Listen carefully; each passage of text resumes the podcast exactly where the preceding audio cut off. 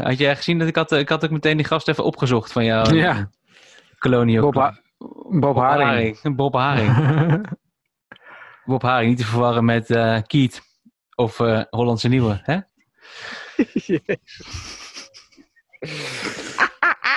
Als je hier nu was geweest, dan had ik kunnen doen. Kan nog steeds wel doen. Ik hoor alleen dat je op die knop drukt. Daan, zullen Ja. we beginnen? Ja. Oké, ik start het muziekje in. En dan begin ik zo vanzelf te praten. En dan snap jij wel wanneer je iets moet doen, toch? Ja, super. Ja. Super.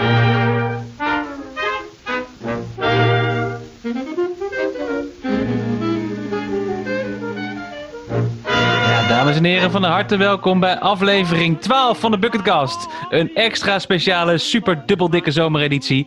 Om nog eens even de zomer in te luiden. Met jullie als luisteraars en natuurlijk met Daan. Maar Daan zit niet naast mij, maar Daan zit in, Kudelstaart. in Kudelstaart. En als we geluk hebben van deze uitzending, dan horen wij op de achtergrond de kip van Kudelstaart. Die eigenlijk een haan is. Zeker. Ja, zo is dat. Net, eh, we, hebben, we hebben voor deze aflevering al eh, een paar interviews opgenomen. En daar zit hij sowieso in. Dus de mensen die nu luisteren, die zeker in. krijgen grote kans dat je hem nog ergens gaat horen. Hey Daan, ik heb het al elf keer aan je gevraagd. Dit is de twaalfde keer. Wat is de Bucketcast ook alweer?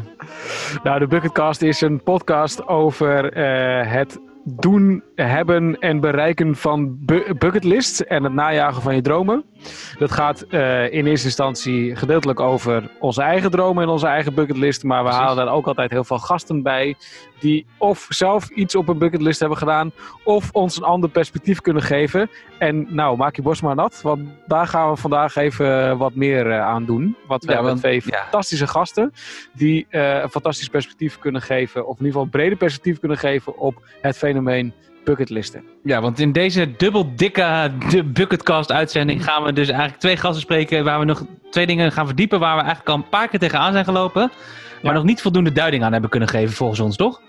Nee, zeker. Dus eh, we hebben twee gasten. Eh, de een is filosoof, Merlin.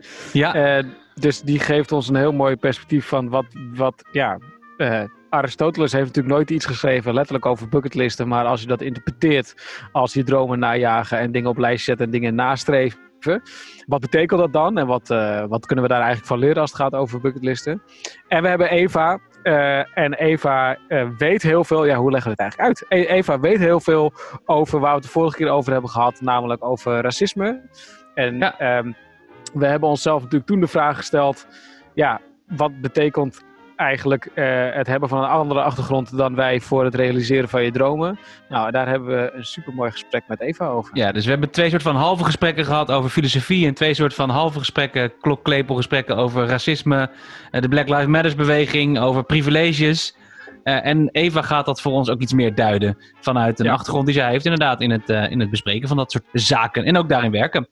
Ja. En op de achtergrond hebben wij vandaag de, nou ja, zeg meteen maar even, de Colonial Club Orchestra. Een interessante naam voor een orkestje. eh, uit de jaren 30. Daan, wat was daar ook weer met de Colonial Club Orchestra? En het liedje heet trouwens You're the Cream in My Coffee.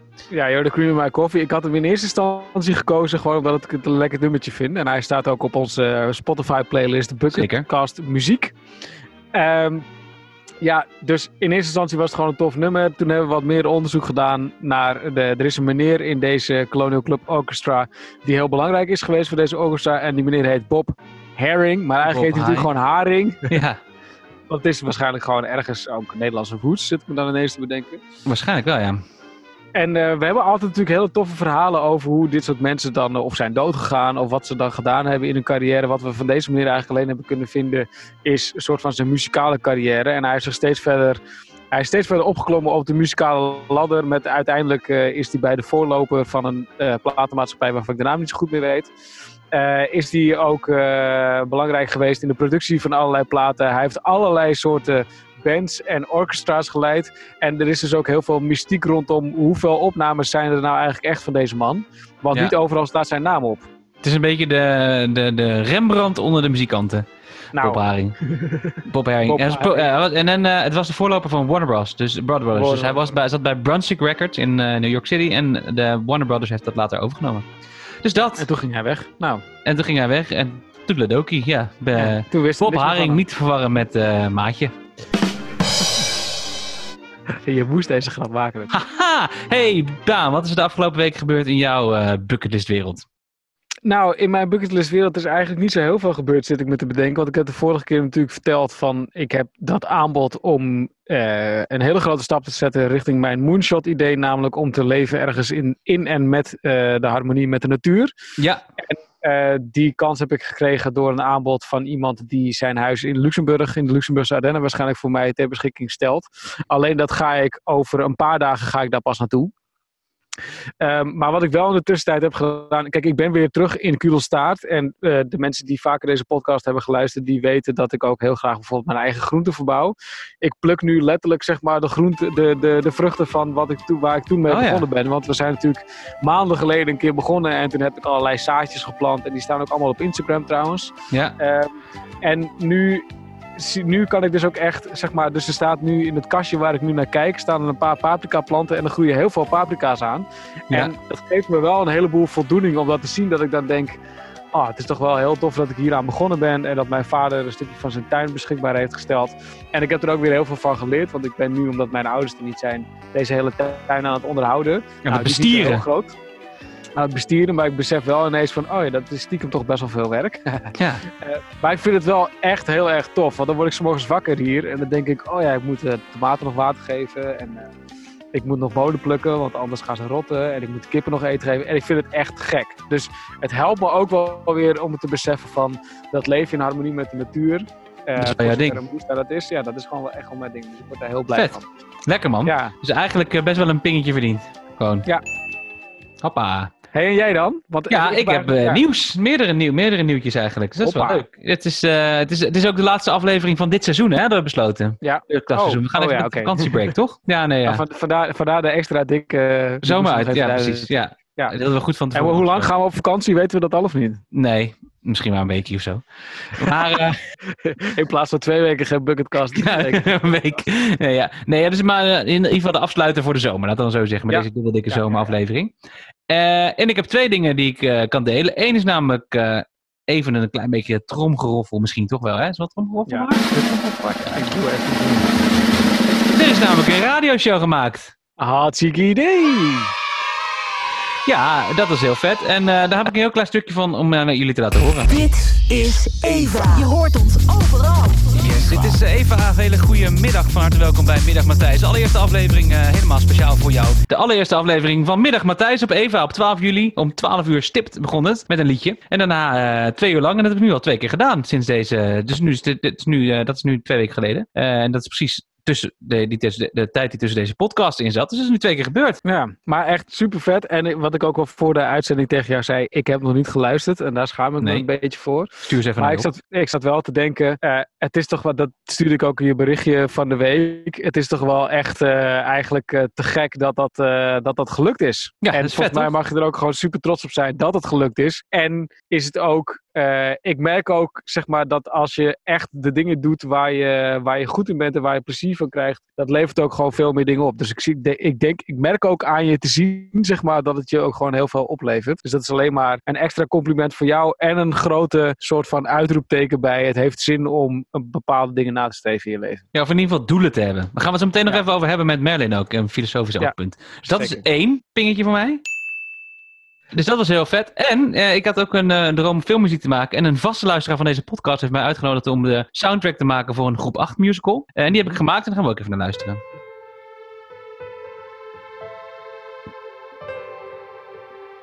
Ja, dus dit is het stukje waar oma overlijdt. ja, nee, dat is gewoon, dat Ja, gebeurde gewoon. hoort er ook bij. Ja, aan COVID. Aan COVID, was heel zielig. Ah.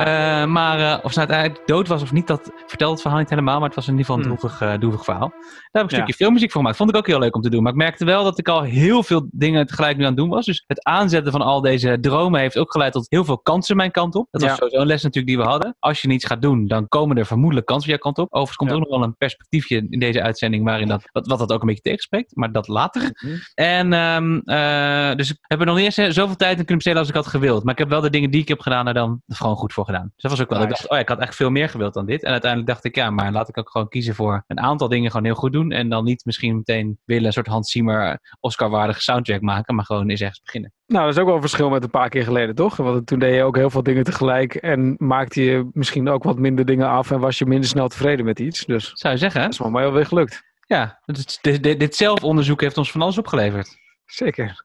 Ja, en eh, we zijn er ook nog een stukje wijzer van geworden, toch? Zo. Ja.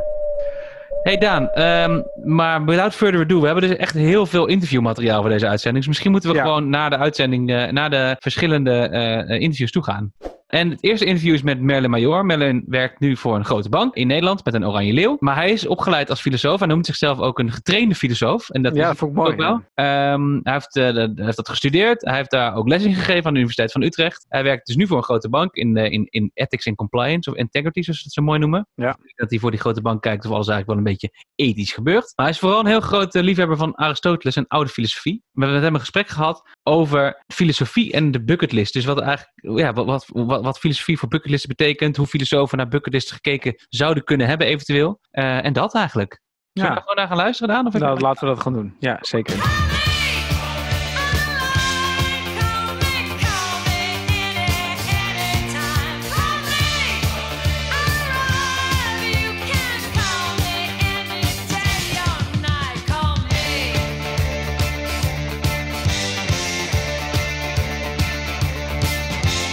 We spreken vandaag met eh, Merlin Major. Merlin hangt aan de andere kant van de Zoom-call. Goedemiddag. Wij eh, hebben jou gevraagd om ons even wat duiding te geven in de wereld van de filosofie. Want eh, nou, wij hadden het net in het voorgesprek al even over. En we hebben het best wel vaak over allerlei filosofische dingen. Maar we hebben eigenlijk niet zoveel kaas van gegeten. Dus we dachten, we hebben daar, we hebben daar gewoon wat duiding en hulp bij nodig. Ja, wie ben je en wat doe je eigenlijk? Nou, in ieder geval ook dank voor de uitnodiging om in jullie uitzendingen te praten over filosofie. Dat is natuurlijk iets wat ik eh, als eh, getraind filosoof graag doe. Ik heb zelf eh, in een ver verleden ook filosofie gestudeerd. Ik heb vijf jaar bij filosofie onderwijs gegeven aan, van, van echt de geschiedenis van de oude filosofie waar we het vandaag over hebben, tot de modernste filosofie van de afgelopen nou, 100 jaar. Een paar jaar geleden ben ik eh, besloten om iets anders te gaan doen. Eh, ik wilde eigenlijk de reclamewereld in. Uiteindelijk heb ik een jaar gewerkt als, eh, als consultant eigenlijk op het gebied van marketing voor techbedrijven.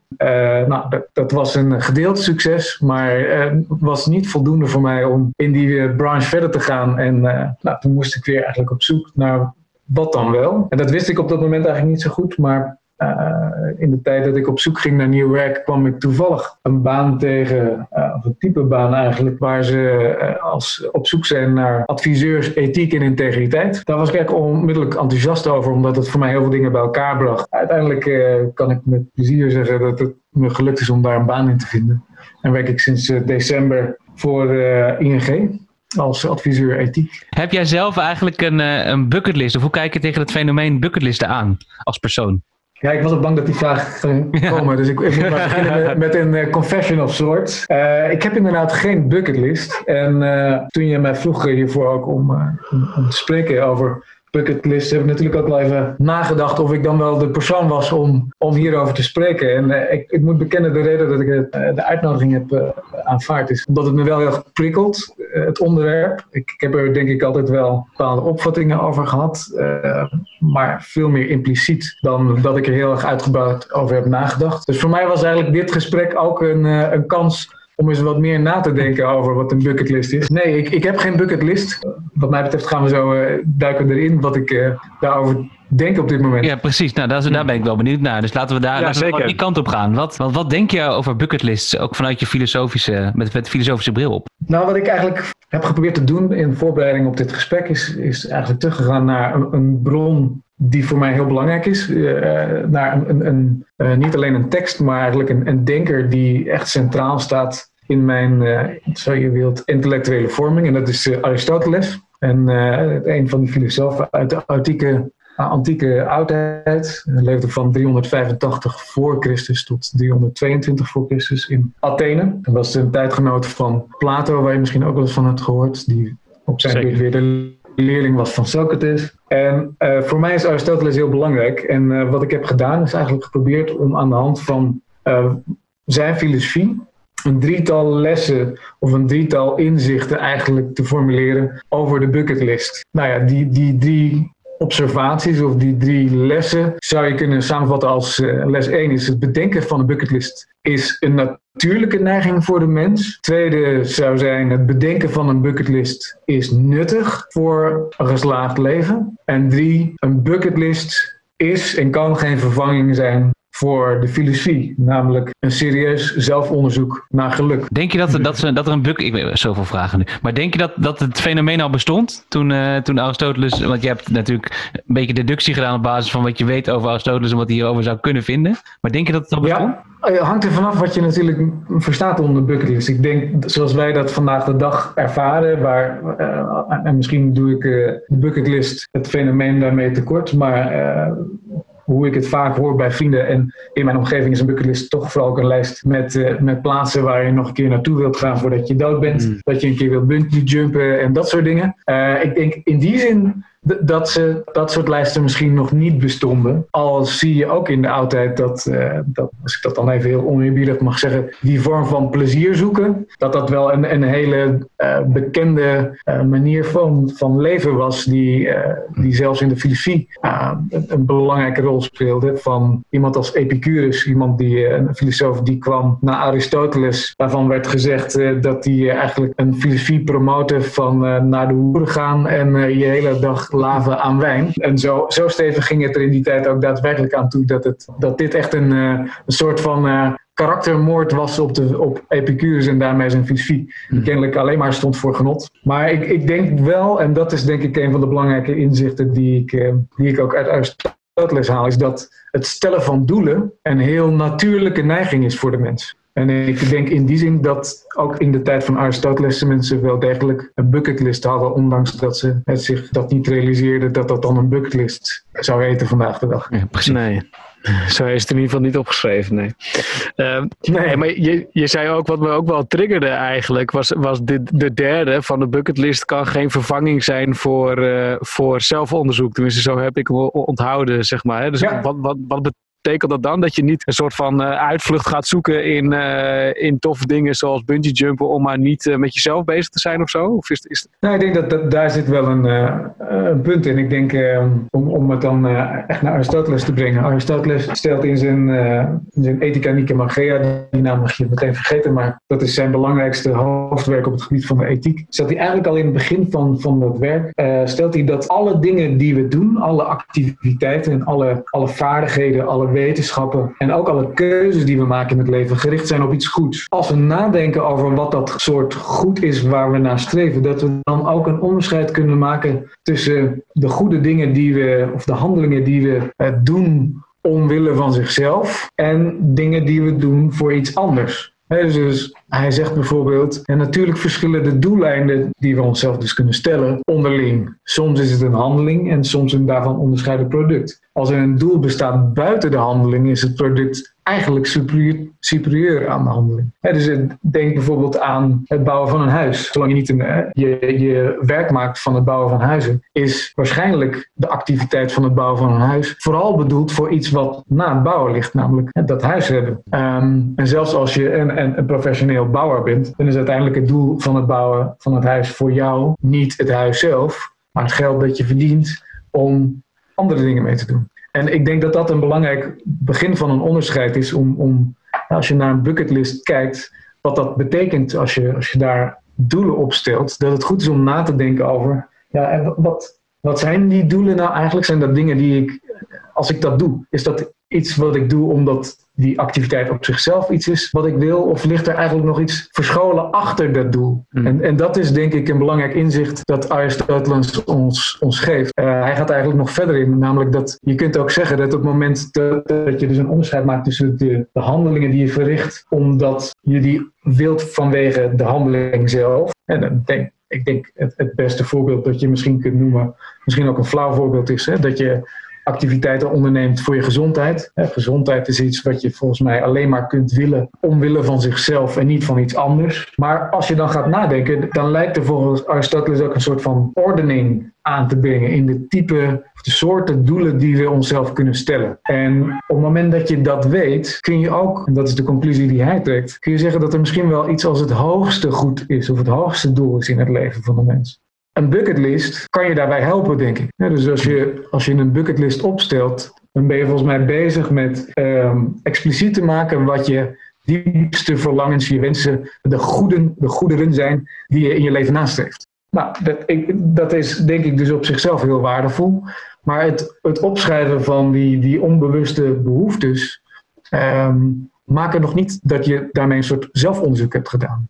Dus ik denk dat zo'n bucketlist opstellen een begin van een, een zelfonderzoek kan zijn.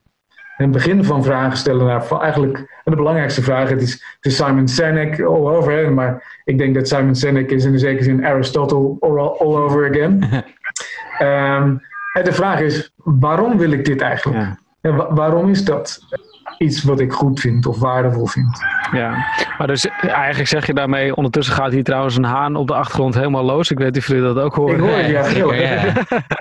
Ehm, Even kijken of we nog wakker blijven. ja, precies. Dat krijg je als je buiten zit. Maar daarmee zeg je dus eigenlijk, vanuit de filosofie gezien, het opstellen van een bucketlist. En het heeft in principe zin op het moment dat je ook een beetje bij of een beetje bij jezelf echt te raden gaat, waarom stel ik die doelen eigenlijk voor mezelf? Ja, ik denk dat je dat heel goed zegt. En, eh, eh, Aristoteles schrijft letterlijk: eh, Zullen wij niet beter in staat zijn te bereiken wat behoorlijk is, als wij een doel voor ogen hebben, zoals boogschutters? En dat is natuurlijk een metafoor die Aristoteles hier gebruikt om, hè, om, om het belang van eh, zelfbewuste zelfsturing duidelijk te maken. Dus eh, een bucketlist is een vorm van zelfbewustwording, zelfbewustzijn. Je, je, je moet de moeite nemen om na te denken wat, hè, wat er op je lijstje komt. Je moet dat opschrijven en je, je ver, veruiterlijkt eigenlijk wat er in jouw eh, mentale leven alleen nog maar als een gedachte leefde. Dat moet je op papier zetten, dus daarmee eh, draag je bij aan dat zelfbewustzijn. En ik denk dat dus inderdaad het feit dat je dat doel eh, expliciet maakt, is een belangrijke stap. Alleen, eh, precies zoals je ook zegt, je moet, je moet dan wel de volgende stap eigenlijk ook zetten. En, en de stap eh, is je, denk ik, je afvragen hoe passen al die doelen die ik op mijn eh, bucketlist heb staan in een leven, in een, in een geslaagd leven. Voor Aristoteles, eh, om, om terug te komen bij dat idee van dat je die, die goeden of die handelingen die, die rijken naar iets, ehm, dat daar een bepaalde ordening in zit. En dat hoogste goed bovenaan die piramide, dat is volgens Aristoteles geluk. Dus hij neemt aan dat eigenlijk hij vertrouwt erop dat de mensheid, zoals die in zijn tijd bestaat en hem vooraf is gegaan, dat er een soort collectieve wijsheid wel zal bestaan en dat de meeste mensen ergens wel een kern van, van waarheid raken. En het interessante wat hij dan doet is, hij zegt dan eigenlijk, als je, als je kijkt wat mensen voor opvattingen over geluk hebben, dan zijn dat eigenlijk drie soorten levensvormen of geluksvormen die we kunnen onderscheiden. Waarvan de eerste is een leven van genot of plezier. En het tweede is, is een leven van aanzien of macht. En het derde is een leven van, van studie of kennis. Veel mensen die dit horen zullen misschien denken: ja, eh, daar mis je misschien nog wel een belangrijke kandidaat in Nederland.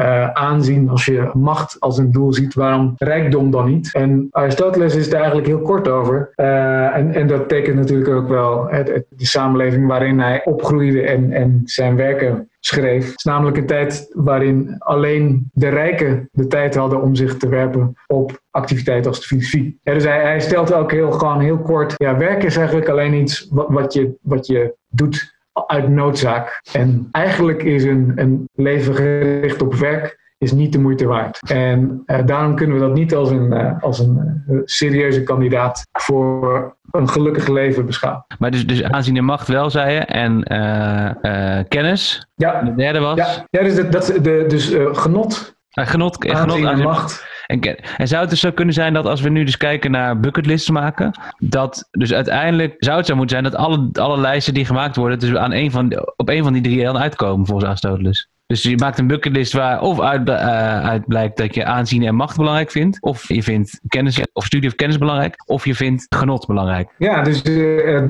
uiteindelijk is dat in ieder geval de eerste indruk die Aristoteles heeft. Die zegt, ja, kijk, als je nadenkt over de concrete doelen die je jezelf nu voor de komende 50 jaar stelt. Uiteindelijk is daar denk ik impliciet de veronderstelling dat dat dingen zijn die uiteindelijk bijdragen aan een, aan een geslaagd leven, in de zin van een gelukkig leven. En waar die activiteiten kennelijk noodzakelijk voor zijn. En die activiteiten zou je inderdaad kunnen ordenen volgens een principe. En dat principe zou dan zijn genot, aanzien of kennis of inzicht. Ik denk als je die stap al maakt, dat je een heel stuk verder bent ten opzichte van je eerste lijstje met simpelweg een opsomming van dingen die je gaaf of tof of leuk vindt om te doen. Maar dan, dan krijgt denk ik je leven als geheel ook betekenis. In plaats van, eh, ik, ik ben iemand die en wil bungee jumpen, maar eigenlijk ook heel erg angstig is voor alles wat, eh, wat, wat eh, risico's, gevaren oplevert. Ja, hoe moet ik dat dan begrijpen? In een leven van genot lijkt dat niet heel makkelijk te rijmen. Hè? Dus misschien zit er iets anders wat mijn, wat mijn drang om zo'n zo'n zo'n eh, doel te stellen leidt. En ik denk dat dat, dat is een soort dialectiek, een soort van gesprek dat op gang komt met jezelf. Op het moment dat je die, die, dingen, die, die dingen op je lijstje bekijkt en daar de vraag stelt, goh, waarom wil ik dat? Oké, daar kun je misschien een eerste antwoord uh, op, op formuleren. Maar als je dan vervolgens de vraag stelt, hoe past dat dan heel? En, en wat voor ideaal heb ik daarbij? Ik denk dat je dan op twee kanten jezelf um, wijzer maakt, in ieder geval meer inzicht in jezelf geeft. Nou, Daan. ja. ik, ben weer, ik ben weer confused, but on a much higher level. ja. Dat is het hele idee van de filosofie natuurlijk, hè? Ik, ik zit dan wel de hele tijd na te denken over hoe zit het met mijn bucketlist dan, weet je wel? Ik probeer, probeer mezelf altijd meteen te verhouden tot de dingen die jij zegt. Hè? Dus kijk, op zich was ik erg, uh, erg gelukkig met het feit dat je aan het begin zei dat Aristoteles bucketlisten waarschijnlijk wel een goed idee gevonden zou hebben. ja, precies. Dat had ik ook. Mijn deugd, wat onderschrijft, onderschrijft dat we met goede dingen bezig zijn. Maar, maar nu probeer ik mijn bucketlist langs die meetlat te leggen van zeg maar genot, uh, kennis en aanzien. Dus dat is wel interessant. Ja, ik denk dat, dat in ieder geval uh, dat, dat, dat, dat Aristoteles ons dus een soort uh, uh, een methode aanreikt om, om verder zelfonderzoek te doen naar wat ons drijft in het leven. Daar moet ik wel meteen bij zeggen dat Aristoteles vervolgens wel heel stellig verder gaat en een van die kandidaten van, een, van geluk maar als echt de moeite waard uh, beargumenteerd. Dat is sowieso kennis. Uh, ik ik zou inderdaad oneerlijk zijn als ik zou zeggen dat dit iets anders was inderdaad. Maar hij gaat wel uiteindelijk door om te zeggen dat een leven van genot een problematisch leven is. En ik denk dat dat voor ons best even slik is als je dat leest. maar hij heeft daar denk ik een, een argument voor dat wel wat mij in ieder geval heel veel heeft geholpen. Namelijk, uh, het gaat ongeveer als volgt. Hij, hij, hij, stelt de vraag namelijk, goh, als je nou nadenkt wat je gelukkig maakt in het leven, dan moeten we misschien ook eens nadenken wat het betekent om een mens te zijn. En wat, wat, wat, wat maakt ons nou zo uniek als mens ten opzichte van uh, de rest van de natuur en dan met name andere dieren? Die vergelijking is denk ik niet gek, omdat we zien dat we allemaal levende wezens zijn. En Aristoteles zegt als je naar genot kijkt, dan heb je eigenlijk een, een, een vorm van leven, een, een vorm van goed te pakken, dat, we, dat niet uniek is aan de mens. als we kijken naar veel dieren, dan kunnen we daar wel van zien, kunnen we in ieder geval van denken, dat hun leven ook gericht is op genot en plezier. Dat, daar onze interpretatie van hun leven ook wel een beetje bij ophoudt. Dat, dat genot is het hoogste waarnaar zij kunnen streven. Nu, het feit denk ik alleen al dat wij kunnen nadenken over welke vormen van geluk we kunnen nastreven, geeft aan dat we in een zekere zin dat dierlijke, Aristoteles noemt het ook daadwerkelijk dierlijk of soms zelfs beestachtig, dat we dat kunnen overstijgen. Daarmee zegt hij niet dat genot verkeerd is. Dat, dat zou hij helemaal niet willen beweren. Hij stelt zelfs dat eigenlijk uiteindelijk een, geslaagd leven is, is een leven eh, in. Nu kom ik even met een heel stukje prozaïs, formulair taalgebruik van Aristoteles. Is een leven overeenkomstig de voortreffelijkheid van de ziel. Ik heb net eigenlijk al een stukje verteld over uh, uh, hoe Aristoteles kijkt naar de verhouding tussen mens en dier. En dat is een vergelijking die hij eigenlijk maakt op het niveau van de ziel. Dat is natuurlijk een term die we vandaag de dag nou ja, niet zo snel meer in de mond nemen. dat is uh, associëren sneller met, met uh, religie dan met wetenschap. Maar Aristoteles bedoelt daar, denk ik, wel iets mee wat we vandaag de dag nog steeds kunnen aannemen als iets zinvols. Namelijk, we geloven denk ik wel dat we zoiets hebben als een mind, hè, als een geest. Dat is misschien de beste manier om daarover na te denken. Aristoteles zegt dus als je kijkt als een leven, een geslaagd leven of een gelukkig leven, een leven is overeenkomstig de voortreffelijkheid van de ziel, dan moet dat dus iets zijn, die geest, waarin we ons onderscheiden, waar we onze echte voortreffelijkheid kunnen tonen. En die potentie die wij hebben als mens, die is kennelijk anders dan die van een dier of van een plant zelfs. Ja, en genot en aanzien zijn dus dingen waarvan, je denkt, waarvan hij denkt, dat hebben we planten en dieren, nou planten misschien niet, maar dieren in ieder geval hebben wel, kunnen ook, kun je ook aanzien en macht in onderscheiden. Maar kennis of, of zoiets, dat, dat, dat, daar daarvan zegt hij dus dat, dat daarvan verwacht ik niet dat dieren dat hebben. Precies. Aristoteles bedoelde wel echt dat dat aanzien dus echt iets is wat je op zichzelf zou willen. En dat, dat maakt ook dat, uh, dat Aristoteles inderdaad uiteindelijk denkt dat het leven van kennis eh, het hoogst is. En we hoeven niet, laat ik het zo zeggen, we hoeven niet allemaal filosofen te worden. Dat is denk ik niet wat Aristoteles wil zeggen. En dat heeft ermee te maken dat Aristoteles ook een onderscheid maakt tussen twee fundamentele vormen van kennis. Aan de ene kant zou je kunnen zeggen, heb je theoretische kennis, laten we zeggen inzicht hebben in, in de oorzaken van eeuwige en onveranderlijke zaken. Daar tegenover plaatst die praktische kennis. En dat is kennis die we hebben van het handelen. Dat onderscheid in, vormen van kennis, die twee vormen van kennis, maken eigenlijk dat er ook twee levensvormen van kennis te onderscheiden zijn, namelijk een praktisch leven en een theoretisch leven. Dus het leven zou je kunnen zeggen van iemand die, om het maar in wat archaïsche termen te duiden, een deugdzaam bestaan heeft, dat is het praktische bestaan, en het leven van de filosoof, zullen we zeggen, die, die zich als het ware als een kluizenaar kan terugtrekken en de, de belangrijkste principes van, van de kosmos kan doordenken en tot het ware inzicht kan komen. Het is wel zo, uh, Merlin, dat die filosofen zichzelf eigenlijk wel de beste vonden, toch? Uh, ja, ik van wel. Uh, ja, ja gelijk klinkt het ook wel. ja, we, gaan, we gaan zo meteen nog praten natuurlijk met Eva, waar we het gaan hebben over wat hebben privileges en, en bucketlist en dromen met elkaar bereiken. Nou, hoe werkt dat nou precies? Maar ik heb wel het gevoel dat waar wij het nu over gaan hebben en de, en de, in, de invalshoek, dat zei je net ook al iets over volgens mij, de invalshoek die wij hebben van ja, we zijn allemaal gelijk, of we zouden in ieder geval gelijke kansen moeten hebben, of althans gelijke mogelijkheden, of althans nou zo. Dat was toen nog niet helemaal aan de hand, toch? Nee, zeker niet. Tegelijkertijd geloof ik wel heel erg dat je zijn, uh, zijn, zijn filosofie uh, kunt, kunt losmaken van zijn, zijn specifieke opvattingen over de rol van de vrouw en slaven. Maar uh, mm. dat, dat is wel een pijnlijk punt voor, voor Aristotelianen. Ja, snap ik.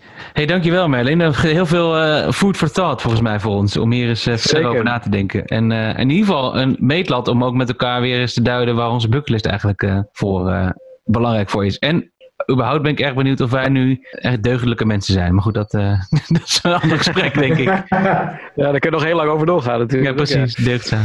Merlin Major van, nou die punk met die, met die oranje leeuw, maar vooral filosoof, beroepsfilosoof. En hij heeft ons een beetje, onze, ons amateurfilosofen behoorlijk aan het denken gezet, Daan. Ja, ik weet niet of we dat uiteindelijk in de uitzending gaan plakken. Maar ik zeg ook op een gegeven moment van, uh, ik moet wel mijn best doen om erbij te blijven. Zonder dat hij onduidelijke dingen zegt. Maar het is gewoon, het is nogal wat, zeg maar. Hè? Dus normaal denken we volgens mij niet op deze manier na over, over bucketlisten. Nee, het is echt, uh, het is echt een... Dus hij heeft het ook de hele tijd over zelfonderzoek. En dat vond ik wel mooi. Uh, ja. het, het besefte ook wel dat wij ook een soort van zelfonderzoek aan het doen zijn. Zeker. En dat dat, dat, dus, uh, dat ook een soort van filosofie is eigenlijk. En volgens mij vonden we het stiekem best wel lekker om te horen dat, dat we een soort van Aristoteles approved zijn. Hè? Aristoteles ja, goed approved. Ping! Aristoteles approved this message. Zeker. En dus dat, dat voelt ergens wel lekker, wat natuurlijk eigenlijk ook weer nergens op slaat, want Aristoteles is ook maar een filosoof. Ja, maar, maar wel de, nou, ik, ik denk dat Merlin posters van Aristoteles op zijn kamer heeft hangen. Maar, dat denk ik ook. Maar, hij, kan, hij kan hem ook quoten zonder dingen op te lezen. Hè? Dat ja. hebben de luisteraars niet gezien, maar hij quote een paar dingen. Ook zijn, wanneer die beste man geleefd heeft, bijvoorbeeld, weet hij gewoon uit zijn hoofd. Ja, nou ja, maar hij kan sowieso, uh, wat ik heel interessant vond, is hij zegt ook wat wij daarvan leren. Dus hij, ja, nou, vond ik heel ja. leuk om, om iets van te leren. En ja. um, wat, ik, wat bij mij dus het meest is blijven hangen, zijn toch wel die, die drie um, maten waaraan je je bucketlist kunt afmeten. Die hebben mijn bucketlist ja. ook weer in een ander perspectief gezet. Ja. Dus ja, genot, we, kennis of aanzien en macht. Ja, en, en we hadden het daarna gelijk ook even over van dat er soort van nu lijkt het, tenminste voor mij voelt het zo en volgens mij voor jou ook, gek om dan te zeggen dat je iets op je bucketlist zet, omdat het je aanzien of macht geeft. Terwijl ja. eigenlijk het natuurlijk waarschijnlijk ergens ook soms wel zo is. Ja, hij heeft een beetje een smerige bijklank eigenlijk. Ja. Um, en uh, hij vertelt ook in het, in het gesprek dat Aristoteles dus eigenlijk ook uiteindelijk kennis, als het natuurlijk het, het hoogste goed ziet, dat is natuurlijk wel ja. een beetje eigen gereid van de beste man. Want filosofen waren natuurlijk van oudsher, zeg maar, wijsgeren, hè, kennishebbers. Dus, dus, je, dus, dus er is geen filosoof, is is het vreemd om dat ook als het allerbelangrijkste te zien. Maar het is natuurlijk wel zo wat hij zegt, is dat aanzien of macht ook vaak een middel tot een doel is, dan dat het een doel op zich is. Dus um, um, waar, waar bij mij bijvoorbeeld radio maken toch wel echt een doel op zich is. En niet het aanzien dat ik daar eventueel door zou kunnen verkrijgen, want ik wil daar niks mee bereiken. Maar vind je het dan helemaal, want ik kan me voorstellen dat het ook wel laat ik het op mezelf betrekken. Als ik bijvoorbeeld, ik wil heel graag bijvoorbeeld ook nog een keer een uh, TED-talk geven, weet je wel. Wie niet, denk je dan. Maar ergens is dat, voor, dat durf ik ook wel toe te geven, is het natuurlijk ook wel fijn om op een podium te staan dat mensen naar je kijken. Dat is ook een vorm van aanzien en macht, toch? Ja, dat zou kunnen zijn, maar, dat, maar, maar, maar ja, dat kan. Ja, misschien wel. Ik weet alleen niet of dat bij mij is of dat het bij mij meer gaat om uh, genot. Dus dat ik het gewoon fijn vind om dat te doen en daar uh, ja. een voldoening uit haal. Of, zat ik net nog te denken toen we even tussendoor even een rondje aan het lopen waren door onze respectievelijke huizen. Dat het ook zou kunnen zijn dat ik het gewoon heel leuk vind om heel veel kennis te vergaren en Ja, dat dan weer te delen op een bepaalde Ja. manier. Dus ik gebruik ook deze media, dus de podcast en eh, ook de radioshow. In mijn radioshow zit ook elke week een stukje waarin ik wat vertel over muziek. En, en interview ik ook eh, bijna iedere week tot nu toe een Ja. gast die wat vertelt over ehm, een bepaald onderwerp, of uit de historie of, wel- of een huidig onderwerp duidt. En ik vind dus zeg maar dat kennisdeelstuk ook heel interessant. En ook de mogelijkheid om andere mensen een platform te geven om dat te doen. Nou, en je leert volgens mij ook heel veel over überhaupt het maken van radio. Hè? Dus ik weet nog een paar maanden geleden had je geen studio. En die studio raakt steeds voller. En je raakt steeds meer bedreven in het gebruiken van een soort van technieken en middelen en spullen. hè. Dus het is ook volgens mij, zit er bij jou ook wel een soort van, zeg maar, het gaat ook kennis over, de, over gewoon weten hoe je radio maakt. En hoe het steeds beter kan klinken. En, ja, misschien wel. Ja, ja. Nou. Dus, dat is ook, ja. dus er zijn wel wat dingen, en dat is waar. Dat is waar. En jij, had jij nog andere dingen die je opgevallen waren? Of die je- Nou, ik vind het mooi om er ook een soort van bevestiging te zien dat ook vanuit de filosofie eigenlijk wordt gezegd, en dat zit ook een beetje natuurlijk in het interview wat we met Ad Bergsma hadden, de geluksonderzoeker, dat bucketlisten alleen een soort van zin heeft als je ook snapt waar het, waar het voor jou op een diepere laag ook echt over gaat. Hè? Dus bij Ad gaat het dan over, het heeft geen zin om spullen te kopen, maar ervaringen te doen, eh, omdat dat natuurlijk in diepste zin meer op gaat leveren dan alleen maar ja, iets heel materialistisch hebben of zo. Hè? Dus wat, wat eh Mellen ook zei, van je bouwt geen huis voor, voor het bouwen van een huis, maar je bouwt een huis om daar het genieten van eh, in te kunnen wonen, zeg maar, te ervaren. Eh, dus ik vind het mooi om te zien dat, het, dat bucketlisten vooral zin heeft. en dat vind ik vanuit mijn eigen werk ook, waar ik met mensen vaak het gesprek over voer als ze dan ergens van dromen. Dat het alleen zin heeft als je ook op een dieper niveau snapt waar je eigenlijk echt naar op zoek bent. Dus dat, dat vond ik ook wel mooi. Het is een allereerste eh, rijtje van drie wat hij eh, tevoorschijn haalde. ja, Dat, dat, ehm, dat, die zat daar ook in. Dus het zelfonderzoek en snappen waar het echt over gaat. Dat vind ik, eh, ja, dat vond ik wel mooi om daar een soort van bevestiging in te zien. zit sowieso wel in jouw straatje natuurlijk ook. Zeker. Het Ja, is altijd lekker dus, om een beetje gelijk te krijgen. Ja. Nou ja, en Aristoteles is het dus ook met ons eens. Dat is ook heel fijn. Ja. Ja. nou, we, ja. Ja. We, We hebben onze hypothese trouwens helemaal niet getest met hem. Maar ja, dus Nee. dat, dat hoeft ook verder niet. Maar we hebben met name even onze filosofische bespiegelingen laten duiden door iemand die er echt verstand van heeft. Zeker. Eh, en het hele interview, hebben we beloofd, gaat ook op de site terechtkomen. Dus voor Ja. alle mensen die nu luisteren en die denken... ik wil meer van Merlin, want hij heeft ons eh, een soort van drie kwartier bestookt... met eh, heel veel dingen die, eh, over Aristoteles. Wat heel waardevol was, hè, maar we hoefden hem dus niet zo heel veel vragen te stellen. En dat is helemaal oké, want hij weet gewoon heel veel erover. Dus het is super interessant. Dus check ook vooral de website bucketkast.com om Yes. eh, het hele interview te horen. Ja, je hebt net dus nog zeg maar, een stukje gehoord. En er zit dus een. eh, nou, het was ongeveer twee keer zo lang nog. Dus, eh, en door. Want we hadden nog een interview, want we gingen dus in deze dubbel dikke zomeruitzending, gingen we eigenlijk eh, twee ja, dingen die we veel besproken hebben, gingen we wat verder duiden. Dus het eerste was filosofie. We hebben natuurlijk veel gehad over filosofie, we hebben het ook nog gehad over stoïcijnen, et cetera. Nou, Merlin heeft ons geleerd dat je vooral gewoon naar Aristoteles moet kijken, want die is de baas. Ehm, nou ja, nee, dat is gewoon waar hij heel veel verstand van heeft. Daar hebben we veel van geleerd, Ehm, van het filosofisch oogpunt in ieder geval. En waar we het ook een aantal keren over gehad hebben, waren privileges en onze privileges dan. En ook Ja. met name de vraag, is het zo dat je vanuit een bepaalde achtergrond meer of minder kans zou hebben om je doelen te bereiken, de ja of de nee. Ja. En wij zijn in gesprek gegaan met Eva Ja. om daarover te hebben. En Eva, Daan, die heb jij eh, in het voorgesprek gesproken. We kennen haar trouwens niet. Eh, is alleen- Nee. eh, dus, dus, eh, dus wij kenden haar niet, tot, tot, tot voor kort. Merlin trouwens ook niet. En, eh, en Eva hebben we gevraagd waarom ook alweer. Nou, wat sowieso mooi is hoe Eva op ons pad is gekomen. Want een oplettende luisteraar heeft tegen ons gezegd: hey, jullie wilden dit. Ik weet nog wel iemand. Dus eh, Een vriend van de show. Een vriend van de show. Als andere mensen nu luisteren en die denken: hey, dit zou wel eens een interessante gast voor, eh, voor de Bucketkast kunnen zijn. Eh, schuif ze vooral door. Sluit ons Heel een. DM'tje, stuur ons een berichtje. Yes. Want dat, doen dat horen we graag. Ja, Eva is op ons pad gekomen omdat zij. nou, ze, ze is ook eh, consultant, als ik het zo Ja. mag zeggen. Ze heeft een eigen bedrijf, dat heet For System Change. En die, dat bedrijf houdt zich bezig met eh, onderzoek doen naar ja, hoe wij eigenlijk eh, met ons eigen werken en ons eigen leven en, ons, en de wereld zeg maar, omgaan. En ze helpen je daar een soort van ander perspectief op te, op te vinden door eh, je ander te laten, anders te laten kijken naar je eigen systeem en de systemen die eh, spelen in nou ja, je eigen leven of in de wereld. Ja, dus die En- systemen staan heel erg centraal. Hè? Dus eh, bijvoorbeeld Juist. racisme of, of, of, of andere systemen die we gecreëerd hebben. seksisme of kapitalisme of allerlei systemen waar we in leven. Hè? Ja, en ze, en ze helpt mensen en bedrijven om grip te krijgen op een bepaalde vorm van verandering die je dan wil doorvoeren. Hè? Dus dat is dan ook wel waarom het nuttig is om naar systemen te kijken. Want je, aan de ene kant kan je het duiden. Uh, aan de andere kant is het natuurlijk ook wel, wel logisch op het moment dat je beter snapt waar je mee bezig bent en je wil ergens naartoe om daar een verandering in aan te brengen. Dus dat, ja, daar staat voor System Change dan voor. Ja. Um, en wij zijn stiekem in het gesprek ook best wel getriggerd op verandering. Maar misschien moeten we dat eerst even naar het, naar het interview luisteren. En dan, nou, Zeker. dan kunnen we het nou over, even over hebben. Ja, dus we spraken met Eva en uh, goed om te vertellen, ze hebben met name even het systeem van racisme gepakt als voorbeeld om te kijken van oké, is het nou zo dat je vanuit een bepaald perspectief of een bepaalde bril of een bepaalde achtergrond meer, meer, uh, meer kans hebt op het bereiken van je doelen dan in andere situaties.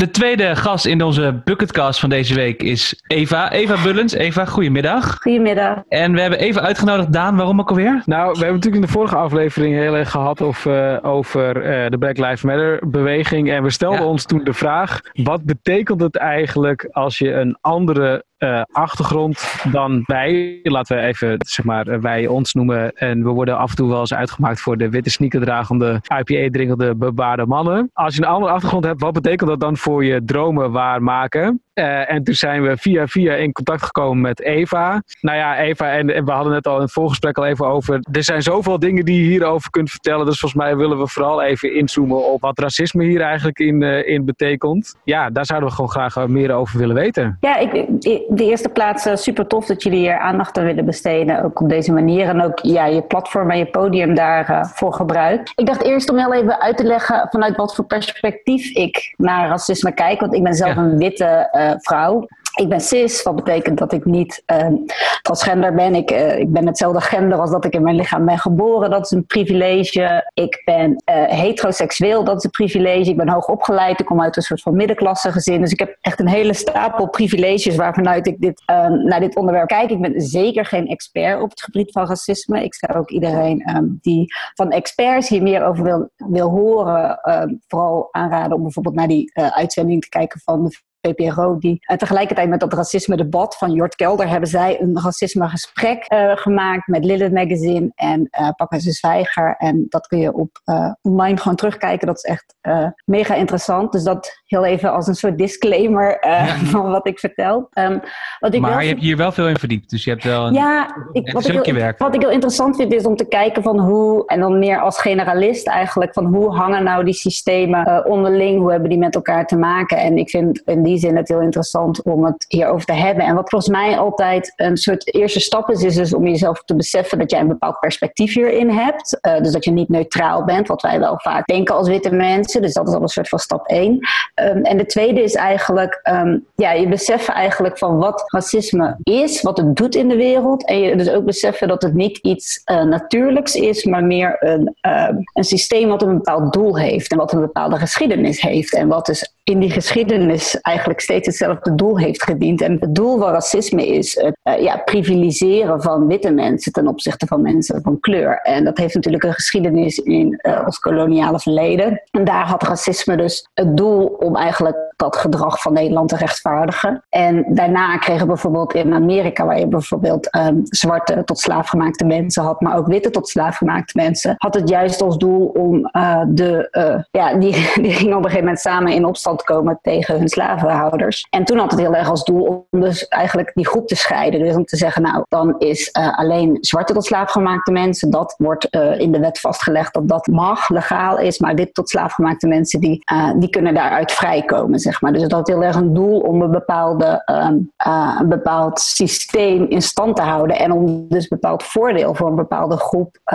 ook in stand te houden. Ja, dus dat is volgens mij altijd de eerste die belangrijk is. En ook om te kijken hoe dat dus verweven is met kapitalisme. Dus ook dat het, het is niet zomaar iets wat gewoon bestaat omdat mensen verschil zien in huidskleur. Ik bedoel, jij ja, bent niet kleurenblind of zo. Maar um, het is een doel om andere mensen meer ja, financieel voordeel eigenlijk te geven. Ja, want eh, ik vind het super mooi, of mooi, ik vind het super interessant dat je dat zegt, hè, van dus dat systeem heeft een bepaald doel. Want is het, is het doel van racisme dan nu, zeg maar, nu in Nederland, zeg maar, in de maatschappij zoals die nu is, is het dan, zeg maar, de, de witte mensen een financieel voordeel geven ten opzichte van de rest? Of hoe moet ik dat zien? Ja, ik denk dat je het meer kunt zien als, kijk, het, het gaat, ra- racisme is een, is een, eh, dus een systeem, het is een sociaal systeem, een sociaal construct. Ehm, het heeft verschillende lagen en het is denk ik dus niet zo persoonlijk. Het is niet alsof jij per se persoonlijk één op één voordeel hebt ten opzichte van iemand van kleur. Het is meer dat het, het is wel zo dat over het algemeen gewoon witte mensen veel meer voordelen hebben. En dat komt dus doordat eh, racisme heeft verschillende lagen. Dus het heeft een culturele component, een institutionele component, ehm, maar ook eh, ja, praktische componenten. Dus bijvoorbeeld de culturele component is echt heel erg van wat de, de manier waarop wij over eh, mensen van kleur denken. Dat, dat, we hebben heel veel helden, symbolen. ehm,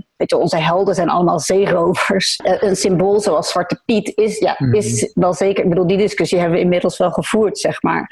Ja. Eh, we hebben bepaalde rituelen die we misschien doen, maar ook onze taal, zeg maar. Hoe wij, wij praten bijvoorbeeld over, voorheen praten we over slaven in plaats van tot slaafgemaakte mensen. Als je iemand een slaaf noemt, dan is het eigenlijk logisch dat diegene ehm, tot slaaf gemaakt wordt, want het is een slaaf. Terwijl juist het beseffen van nee, dat is iemand anders die doet dat bij iemand. Daarmee, en in, in onze taal zitten echt superveel van dat soort kenmerken, waarbij wij dus helemaal niet bewust, heel erg onbewust, maar wel ehm, vinden dat we ja, een bepaalde superioriteit, een bepaalde betere cultuur hebben dan andere culturen. En dat is dus heel erg zorgvuldig geconstrueerd. Dus dat is niet iets toevalligs. Het is niet iets van, nee, dat vinden wij niet, dat vindt iedere cultuur toch van zichzelf. Dat, dat, dat is niet helemaal waar. Het is wel echt gedaan, zeg maar. En denk je ook dat we dat niet meer zo goed beseffen inmiddels? Dus Zwarte Piet daar misschien wel een mooi voorbeeld van, hè? Nee, zeker. En het is ook, je hebt een heel mooi eh, eh, gezegd, het gaat heel erg over van dat een vis, twee vissen zwemmen in de zee en dan komt een andere eh, oudere vis aan die zegt, how's the water? En die twee vissen zeggen, what water? Zeg maar, je hebt het gewoon niet door als je in een cultuur zwemt. Het is een beetje als vissen die in de zee zwemmen, die hebben ook niet door dat ze in de, in de zee zwemmen. Dus wij merken helemaal niks van onze cultuur. Plus, we leren niks daarover. Dus dat we bijvoorbeeld in, in, op school niks leren over ons koloniale verleden of over slavernij. Ja, dat heeft natuurlijk als, als reden ook een beetje dat we daar liever niet over hebben. Omdat, ja, dan krijg je dit soort gesprekken van, oh ja, hoe komt het eigenlijk dat we, dat, dat, dat, dat witte mensen eigenlijk superieur zijn over de hele wereld? Of zich superieur wanen? Eigenlijk zeg je hiermee wel, want de, basisvraag waar we hier natuurlijk mee ingingen, hè, kun je op dezelfde manier dromen waarmaken op het moment dat je een andere achtergrond hebt. Eigenlijk zeg je daarmee heel hard van nee, dat kan eigenlijk niet, want we hebben een systeem gecreëerd waarin zeg maar dus de achtergrond die Matthijs en ik eh, hebben ervoor zorgt dat wij veel meer kansen hebben dan anderen. Ja, zeker. En ik denk ook dat, eh, nogmaals, zoals ik al in het begin ook al zei, er zijn heel veel soorten constructen, net als dat mannen en vrouwen geen gelijke kansen hebben. Dat is Mhm. dan seksisme, dat mensen met een beperking minder kansen hebben. Dat heet dan validisme. Dus er zijn heel veel van dit soort systemen. Maar zeker, de vraag zou meer moeten zijn, hoe komt het dat? In plaats Ja. van, is het zo? Want het is zeker zo. En hoe komt het dat? Dat is een soort productievere houding. Want dan kun je ook gaan onderzoeken waar het door komt. En, het, e- en als je dat weet, als je je daarvan bewust bent hoe dat komt, kun je het ook gaan veranderen natuurlijk. Ja, dat is interessant. Want dat zegt dat, dat maakt dus meteen dat onze bril heeft zeg maar gemaakt dat wij denken: eh, is het zo? Want wij, wij, wij, wij dachten dus nog eigenlijk: is het nou zo dat mensen minder kansen hebben of niet? Ehm, terwijl wat jij eigenlijk zegt is: ja, ga er maar vanuit dat er mensen zijn in de wereld die minder kansen hebben dan jullie. Eh, witte mensen, eh, zeker met de achtergrond zoals wij die hebben, hebben over het algemeen. Dus wij zijn ook allebei heteroseksueel. En nou, het rijtje wat jij net eh, noemde, geldt denk ik ook voor Daan en mij. Dat maakt dus dat we per definitie dus ook kijken vanuit een soort van bril waar in ieder geval de kans, de grootte, dat, dat, de- dat de, de kans grootte die wij hebben om onze dromen te bereiken, dat die in ieder geval maximaal is ten opzichte van heel veel andere mensen. Ja, je hebt zeg maar alle privileges die je door de maatschappij gegund kunt zijn. Dus privilege is zeg maar dus een voordeel wat je, waar jij niks voor hebt gedaan, maar wat de, wat de, wat de maatschappij jou gunt. Eh, die heb jij. Ehm, en jullie hebben waarschijnlijk ook gewoon geld van huis uit. Dus het feit dat jouw vader waarschijnlijk ook dat voordeel heeft. En dat jouw grootvader waarschijnlijk ook, omdat hij een witte eh, eh, man is, op een bepaalde manier bovenaan een bepaalde ladder stond. Ja, is dat een soort van opgebouwde, opgebouwd kapitaal wat je hebt. En dat middenklasse klasse is dus ook heel erg belangrijk. Want soms zeggen mensen, nee, mijn ouders hadden ook niks. Nee, nou, dan heb je niet dat privilege, maar je hebt verder dus wel alle andere privileges. Dus dat ook mensen zichzelf soms vergelijken van, nou, maar ik heb ook dit. Of uh, mijn vader die zegt dan soms van, uh, ik uh, heb ook minder kans op een baan, want ik ben ouder. Nou ja, inderdaad, zeg maar, ik ken het Nederlandse woord nog niet, maar ageism, zeg maar, is ook een construct. Ja. Maar het, het, het is niet zo omdat jij de ene, omdat jij ook moeite hebt, dat je niet een hele serie privileges hebt ten opzichte van andere mensen. Wat ik nog wel lastig vind, wij maken natuurlijk een podcast over iets wat we eigenlijk ook heel erg voor onszelf doen, namelijk bucketlist items. Dus ik zit nu te bedenken, hoe kan ik er nou voor zorgen dat ik dat dan... Sommige dingen wil ik ook gewoon graag voor mezelf doen. Want je, ja, dat moet volgens mij ook nog steeds kunnen. Maar ik ben dus ook wel bang dat ik, hoe, komen we nou, hoe zorgen we nou dat dit een soort van gebalanceerde cultuur wordt waarin uh, ik me niet beschaamd voel als ik ook een keer wat voor mezelf doe. Snap je een beetje waar ik, ja, waar ik naar zoek? Want dat is de, de kant die discussie ook vaak op gaat. Zo van ja, als je met jezelf bezig bent, dan ben je alleen maar met jezelf bezig. Weet je wel dat? Ben ook, dus, dus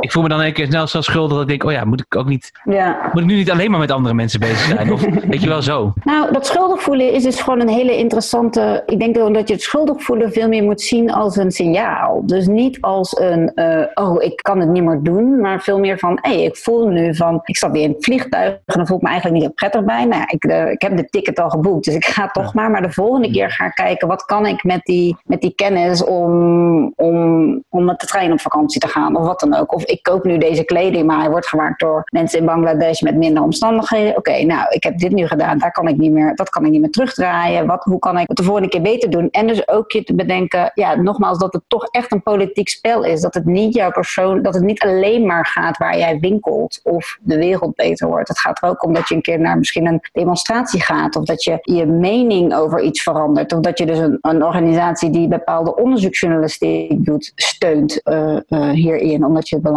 vindt. Dus dit soort dingen zijn ook belangrijk, zeg maar. Het is niet alleen maar in jouzelf dat je iets moet veranderen. Je kunt ook ja, energie steken in collectieven die dit al doen. Ja. Ja. Weet je wat bij mij het meest blijft hangen en wat ik eigenlijk het meest frustrerend vind, ook met ten opzichte van die bucketlist? Dat is toch een beetje egoïstisch in zekere zin.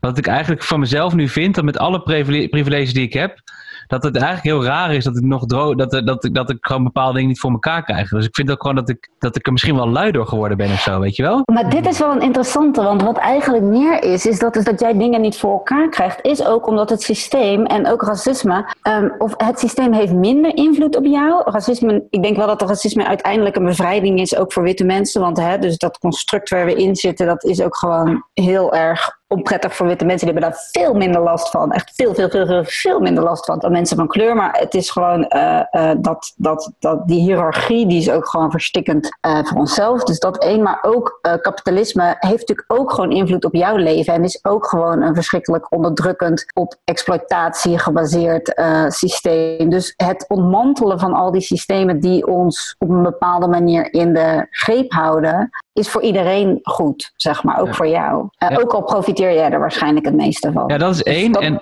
ja. en, en dat, is, dat, is, dat is iets, denk ik. Dus, dus ongetwijfeld in systeem zitten. Maar ik, denk, ik heb ook het gevoel dat ik, omdat ik in een geprivilegeerde positie zit, dat ik dus ook af en toe gewoon te weinig doe om iets voor elkaar te krijgen. Want ik denk, ja, maar ja als, ik er niet, als ik er te veel voor moet doen, even heel plat, hè, het zo erg is ook niet, dan uh, laat maar, weet je wel. Terwijl ik me nu, door dit gesprek, maar sowieso wel besef dat het gewoon veel meer mensen in deze wereld zijn die ergens veel harder voor moeten werken dan ik. Ja, ja dat is waar. Maar het is dus bij, um, het is misschien een beetje een zijspoor, maar wat je, wij, leven natuurlijk ook echt in een wereld waarin we ervan uitgaan dat hetgene wat jij bereikt, dat dat jouw individuele prestatie is. Dus als jij niet bereikt, dan is dat ook jouw individuele falen. En dat, dat is dus een beetje wat ik net probeer te zeggen, dat is niet zo. Het is, er zijn heel veel factoren in jouw leven die bepalen of jij wel of niet iets bereikt. Uh, uh, som, maar wij vertellen onszelf heel graag, dat als jij maar hard genoeg werkt, dat het dan lukt. En dat is ook wat ons rechtvaardigt dat jij een betere positie hebt, want jij hebt er hard voor gewerkt. En dat, construct heet de meritocratie. Dus waarbij eigenlijk de mensen die de merit, de, de soort van uh, het verdiend hebben, eigenlijk aan de macht zijn. Maar ja, dat is dus ook een bepaald paradigma, een construct, waar je gewoon, waarvan je ook kunt denken, precies, ja, dus het ontmantelen van racisme en kapitalisme, daarmee ontmantel je dus ook het idee dat jij, dat, dat individualisme eigenlijk.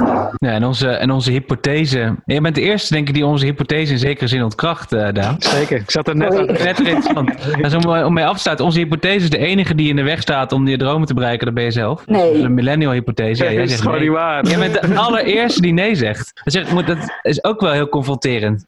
Nee, een hele harde nee ook. Er zijn heel veel dingen die dat in de weg staan, die jij niet in je eentje kunt, waar jij zeker niet in je eentje wat mee kunt, maar door jezelf te verenigen en door te bedenken hoe je het wel zou willen eh, en met mensen dat, ja, ga die dromen gewoon delen met mensen en vooral ook met mensen samen denken van hoe Ja. zou onze samenleving eruit willen zien in plaats van hoe zou ik mijn leven eruit willen laten zien. Wauw. Ja, ik vind het dus echt heel confronterend. En ik weet niet zo goed. Ja, hoe ik, ik vind het dus heel moeilijk om mezelf hierin. in- Om, in- om een soort van. Omdat ik er nog niet zo lang bewust van ben. Maar het is ook, ik denk dat je echt wel in een soort, ehm, als je hier meer over gaat lezen, dan kom je echt wel in een mistig gebied. Want eigenlijk alles wat jij dus hebt geleerd in jouw leven en wat ook jouw ouders jou hebben verteld en jouw vrienden en mensen op jouw werk en nog steeds doen. Want het is nu een leuk gesprek en we zitten nu even in een bubbeltje op Zoom, maar straks ga je naar je werk en dan ga je bedenken hoe werkt het dan. En de buitenwereld helpt je je niet aan herinneren dat dit, dat Nee. dit iets is. Die, die gaan gewoon weer zeggen nee joh. En dan denk je hè, maar ik voel hier is het je- niet zo. Ja. Ja, mooi. Ik vind het super mooi perspectief op eh, de vraag. En ik vind het ook mooi dat we voor het eerst echt een zeer goed gefundeerde Nee. van onderuithaling van onze hypothese hebben. Ja, dat geeft ons ook ik- recht om een tweede seizoen te maken, namelijk. Dat is ook heel fijn. Ja, zeker. Maar dus, ja, dus ik vind het, eh, en het heeft me echt onwijs aan het denken gezet. Want terwijl, je dit, eh, de- terwijl we dit gesprek voeren, eh, lopen er in mijn hoofd allerlei processen over mijn eigen werk. Ook. En ook hoe ik dat doe in mijn eigen leven en zo. Dus thanks. Vond ik super Ja. waardevol. Graag gedaan. Ja, dat was onze interview met Eva. Ehm, en Eva heeft ons dus nou, echt weer ook... We zijn twee keer behoorlijk aan het denken gezet vandaag, Daan. Ja, ja, de, ja. Nou, En met onszelf geconfronteerd ook. Ja, vooral met onszelf. We zijn ernstig met onszelf geconfronteerd door Eva. Ja, zeker. Ja, ik, zit nog steeds even erop te kouwen van eh, wat betekent dat nou? Kijk, ik ben wel heel erg aangezet op het. Hè, dus we gingen erin met de vraag: hè, hè, wat betekent het nou om een andere achtergrond te hebben in relatie tot het bereiken van je, van je dromen of je doelen? Ja, het is wel vrij duidelijk dat dat natuurlijk gewoon een onwijs grote invloed heeft. En ik vind het super Sterker nog, mooi dat zij, daar- zegt dus, ja, zij zegt dus, het heeft sowieso invloed. De vraag zou die moeten Ja. zijn, heeft het invloed? Maar hoe kan ik, hoe kan ik omgaan met die invloed? juist. Hoe kan ik omgaan En- met, ja, met die situatie dat het zo is? Precies, en het, wat ik ook heel erg geleerd heb, is, eh, daar ben je ongetwijfeld wel bewust van, maar er is niet één privilege, maar er zijn, je hebt een soort van opstapeling van privileges, en in Ja. ons geval is het stapelen heel hoog. Eh, en, het, en het missen van, dat vond ik ook wel mooi, hè? het missen van één privilege betekent dus nog niet dat je dan gelijk net zo bent als de rest of zo, weet je. Dus jij hebt dan weer één privilege minder dan een ander of zo, maar dat betekent nog steeds dat je er misschien nog wel 15 anderen wel hebt. Ja. Dus dat vond ik ook heel interessant. En ik ben onwijs aangezet op dat het, ik snap nu veel beter wat er gezegd wordt met van als je je niet uitspreekt, dat zegt zij niet hè, dus zij zegt niet van als je niet uitspreekt ben je ook een racist. En dat, dat, daar Of wil ik ook helemaal niet naartoe. Ja, maar ik wil er wel naartoe van als je je niet uitspreekt, als je er niks mee doet, eh, betekent niet dat je er niet aan bijdraagt.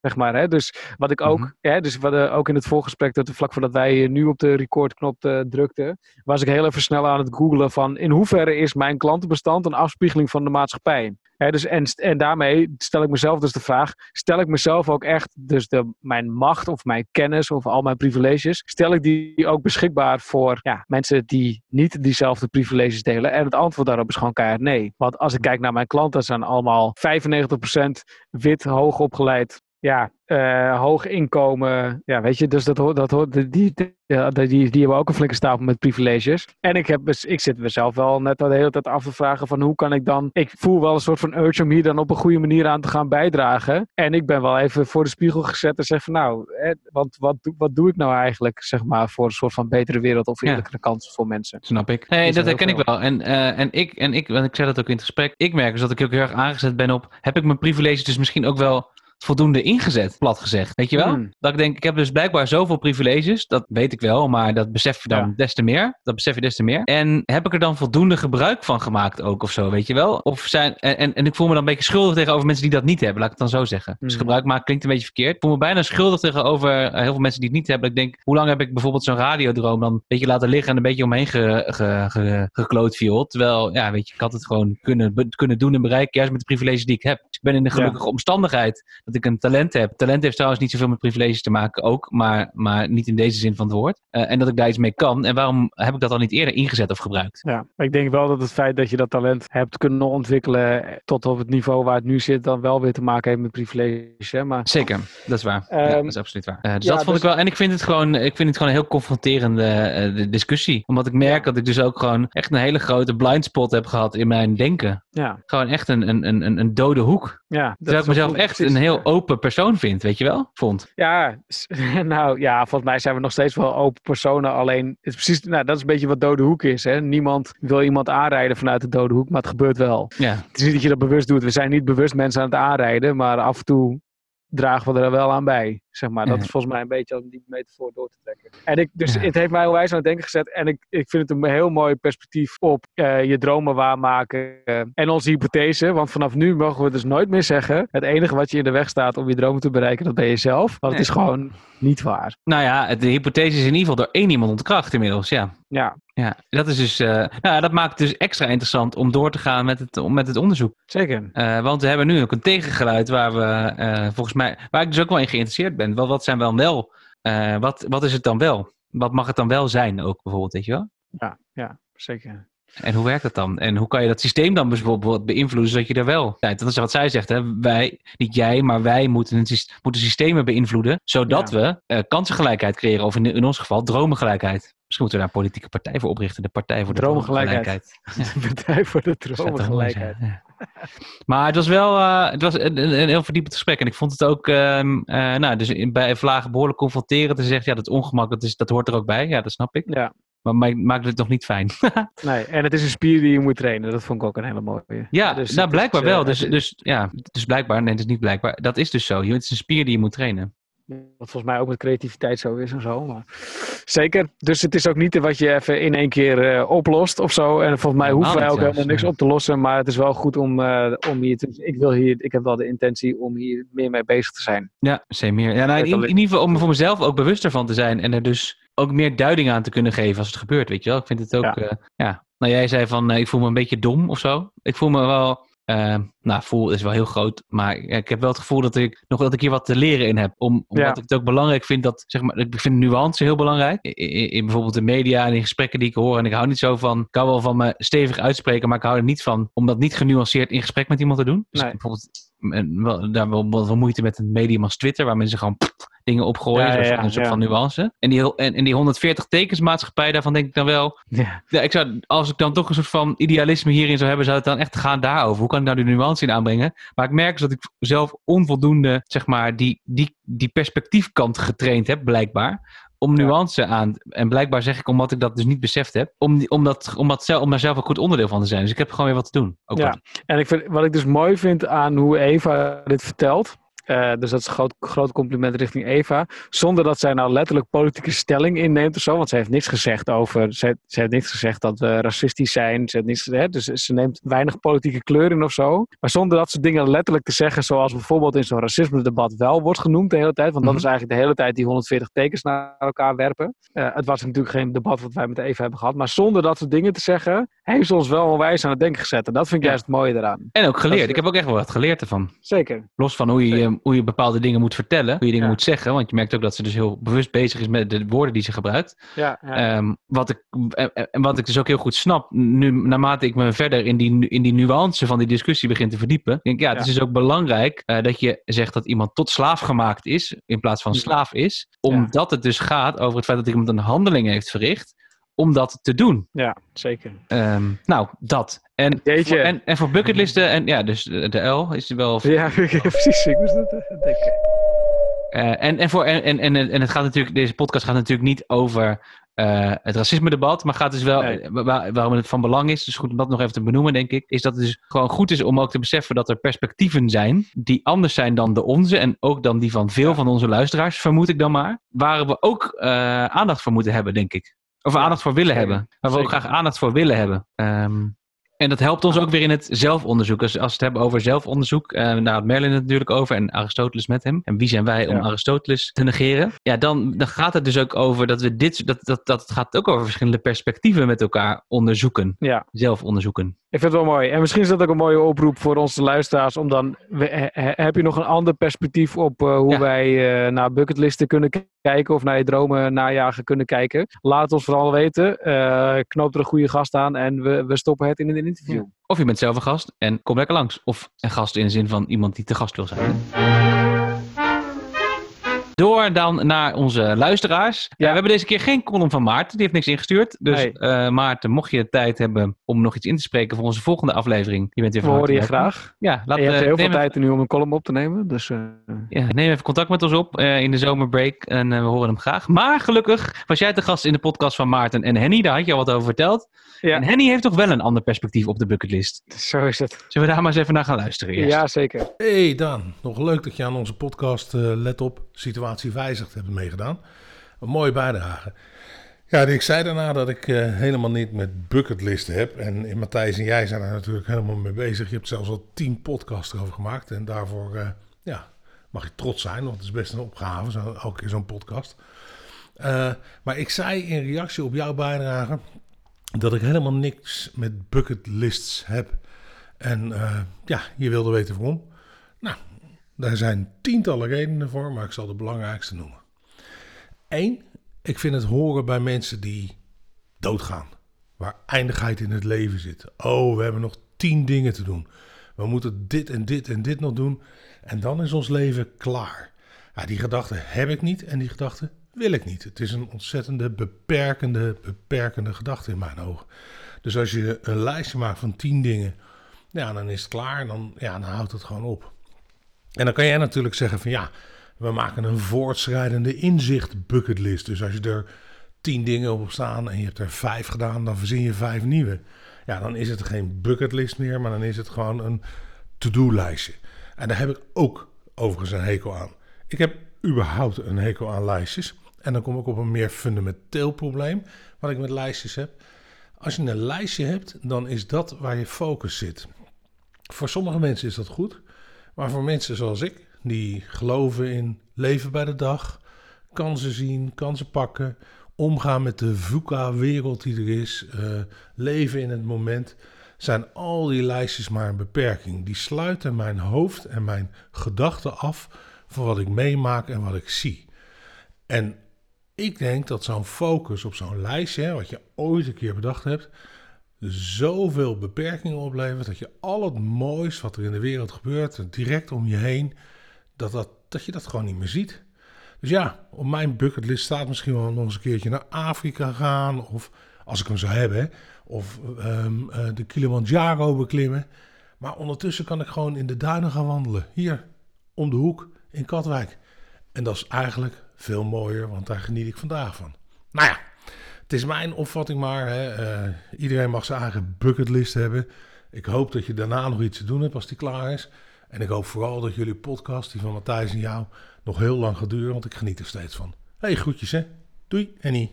Ja, Henny. En die richt zich ook alleen tot Daan. Nou ja, prima. Hij weet niet dat ik er ben, blijkbaar. Hij luistert wel, dus hij weet wel dat ik er ben. Maar eh, nou, ik vraag me af of hij echt geluisterd heeft. hij zegt van wel. Oké, Hij zegt dus een stuk. laten we dat niet in twijfel trekken. Henny, je hebt geluisterd. Misschien Henny- luistert Henny nu alweer. Leuk dat je luistert, jongen. Ja, Eh, zeker. ja, Henny heeft toch... eh, en ik begin toch ook wel te denken... Ja, ik wil Henny niet meteen eh, in een hokje plaatsen. Want dat In het kader van het racisme-debat wat we net gevoerd hebben. Ja? Het is ook wel een generatiedingetje dit, hè? Zeker. ik moest er net aan denken. Ja, maar... Of ja, niet, ja, ik weet niet of dat zo is, maar het is wel, het, ik, ik, ik kan me wel voorstellen, dus om, het dan, om dat dan even te nuanceren, want ik heb net gezegd dat ik dat belangrijk vind. Ja, Ik kan me voorstellen dat naarmate je langer eh, leeft en dus meer ervaring opdoet, dat Ja. iets zoals waar wij het over hebben met onze millennial midlife crisis eh, eh, witte, witte mannenbril op, ehm, dat je dus minder waarde gaat hechten aan dit soort dingen. En dat het dus ook genuanceerder wordt. En dat dus een bucketlist misschien trivialer wordt dan dat wij het eigenlijk bedoelen. Namelijk een manier om je dromen na te jagen. Want Henny geeft wel degelijk aan dat het dromen najagen ook iets is waar hij in gelooft en waar hij voor staat. zeker. Sterker nog, hij zegt ik- nog, eh, als ik dingen op mijn bucketlist zou hebben die ik niet heb. Dus het gaat meer over het middel dan over het fenomeen dromen hebben. Tuurlijk, ja. En ik merk dat ook heel veel mensen, net als Henny, en dat is helemaal geen disqualificatie, maar heel veel mensen hebben natuurlijk bij bucketlisten het idee van, eh, van bungee jumpen en eh, naar Bali gaan. Nou, hebben we mag. heel- ja, zeker. Eh, daar hebben we het ook al heel vaak over gehad, maar daar gaat wat ons betreft onze bucketlist niet over, zeg maar. Nee, precies. Maar heel fijn dat je wat wilde delen, Henny. En ik vind het, en, en, en ik vind het ook mooi dat mensen willen, eh, met ons in, de, in, in discussie willen, op welke manier dan ook. Over Ja. of het dan op een lijst moet of niet. En of het dan een bucketlist moet heten of niet. En of het dan moet gaan over dromen of niet. En vanuit welke perspectieven. Nou, volgens mij is dat het platform wat we met elkaar aan het creëren zijn. En met jullie luisteraars. Hey. Ja, nou, Hey, dat was alweer eh bijna, maar niet voordat.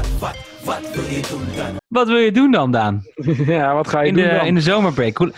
De zomerbreak doet denk ik een weekje of eh, vier of zo. Ja, denk Maar eind augustus zijn we terug, hè? Zoiets, ja. Want er is ook de Tour de France. Hè? Dus we hebben ergens in de aflevering natuurlijk ook geroepen dat we een livestream gaan doen van een Tour de France uitzending. En dat wij daar dan radiocommentaar bij gaan geven. Gaan we sowieso erg, doen. Erg veel zin in heb. Maar de Tour de France start volgens mij 12 augustus uit mijn Nee joh, 29 augustus pas. 29 augustus, sorry. Nou, dan hebben we nog dan. eh, Oké, dan gaat dat dus niet gebeuren voor de volgende eh, aflevering. Nee. Maar ik ga ook nog op vakantie. Jij gaat ook nog een paar dingen doen die eh, niet te maken hebben met werk. Dus volgens mij eh, eh, gaat het wel even duren inderdaad voordat er een nieuwe aflevering is. Dus ik zit gelijk te denken, normaal kijken we altijd twee weken vooruit. Nu moet ik dus verder vooruit kijken. Zeg maar Ik een beetje natuurlijk- eind augustus, begin september zijn we weer terug. Nou, eind augustus zijn we weer terug, hebben we net gezegd. Dus dat doen we gewoon. Oké, bij deze beloofd. Mooi dat we dat in de aflevering ook Ja, maar je-. Een heel eh, organisch Heel geheel, deze podcast. Heel agile. Agile.